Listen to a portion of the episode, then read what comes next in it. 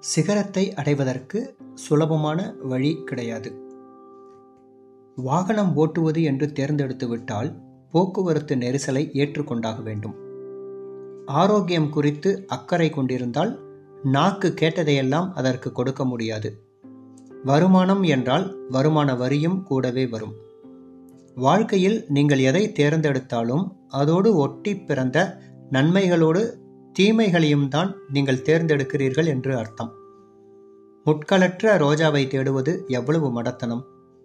நாணயத்தின் ஒரு பக்கத்தை நீங்கள் தேர்ந்தெடுத்தால் அதன் மரண்ப மறுபக்கத்தையும் சேர்த்துதான் நீங்கள் தேர்ந்தெடுத்திருக்கிறீர்கள். பிரச்சனைகளற்ற ஆசீர்வதிக்கப்பட்ட ஒரு வாழ்க்கை வேண்டும் என்று கேட்காதீர்கள். அப்படிப்பட்ட ஒரு வாழ்க்கையை மகாத்மாக்களால் கூட நடத்த முடியாது. அப்படிப்பட்ட வாழ்க்கை என்று எதுவுமே கிடையாது. கனவுகள் பெரிதாகும் பொழுது பிரச்சனைகள் பெரிதாகும். நீங்கள் நடக்க விரும்பும்போது ஒரு சில பிரச்சனைகள் மட்டுமே இருக்கும். ஒரு பெரிய ஓட்டப்பந்தயத்தில் கலந்து கொள்ள நீங்கள் விரும்பினால் அதிகமான பிரச்சனைகளை எதிர்கொள்ள வேண்டும் என்பது வெளிப்படை.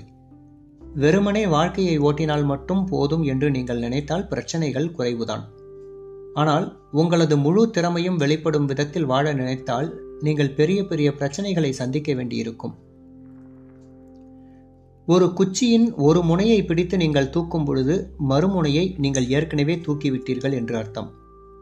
செதுக்கப்பட நீங்கள் தயாராக இருந்தால்தான் துதிக்கப்படும் ஒரு சிலையின் நிலையை அடையும் தகுதியை உங்களால் பெற முடியும். சிகரத்தை அடைவதற்கு சுலபமான வழி எதுவும் கிடையாது. சிகரத்தை அடைந்தவர்கள் அதை சுலபமாக சென்றடையவில்லை. என்ன இருந்தாலும் வரலாற்றை படிப்பவனுக்கும் வரலாற்றை படைப்பவனுக்கும் வித்தியாசம் இருக்கத்தானே வேண்டும்? பைபிள் வாசிப்பு குழு ஒன்றில் இப்படி ஒரு வாசகத்தை படித்தனர். வெள்ளியை சுத்தப்படுத்தும் மாசு அகற்றும் நபர் போல அவர் உட்கார்ந்திருப்பார். கடவுளின் குணம் மற்றும் இயல்பு குறித்து இங்கு கூற முற்படுவது என்ன? அந்த வாரம் அந்த குழுவில் இருந்த ஒரு பெண்மணி வெள்ளி உலோக கொல்லன் ஒருவன் வேலை செய்வதை பார்க்கச் சென்றாள். அவன் வேலை செய்வதை அவள் பார்த்து கொண்டிருந்த போது கொல்லன் ஒரு துண்டு வெள்ளியை எடுத்து தீயில் வைத்து அது சூடாவதற்காக காத்திருந்தான். வெள்ளியை தீயின் நடுவில் வைக்க வேண்டும். ஏனெனில் அங்குதான் சூடு அதிகமாக இருக்கும். அது அனைத்து மாசுகளையும் எரித்துவிடும் என்று கொல்லன் எடுத்துரைத்தான். முழு நேரமும் உலையின் முன்னாலேயே உட்கார்ந்திருக்க வேண்டும் என்று கூறப்படுவது உண்மையா என்று அவள் கேட்டாள். அதை உறுதி செய்த கொல்லன் முழு நேரமும் அங்கு உட்கார்ந்திருக்க வேண்டும் என்பது மட்டுமல்லாமல் வெள்ளியிலிருந்து கண்களை அகற்றவும் கூடாது என்றும் தெரிவித்தான். அதிகப்படியாக ஒரே ஒரு கணம் வெள்ளியை நெருப்பில் விட்டுவிட்டால் அது உருகி ஓடிவிடும். உடனே அந்த பெண் இவ்வாறு கேட்டாள். வெள்ளி முழுவதும் மாசுகள் அகற்றப்பட்டு விட்டது என்பது உங்களுக்கு எப்படி தெரியும்? அதற்கு அவன் புன்னகைத்துக் கொண்டே இவ்வாறு பதிலளித்தான். ஓ அது மிகவும் சுலபம். எனது உருவத்தை நான் அதில் பார்க்க முடியும். என்று பதில் சொன்னான்.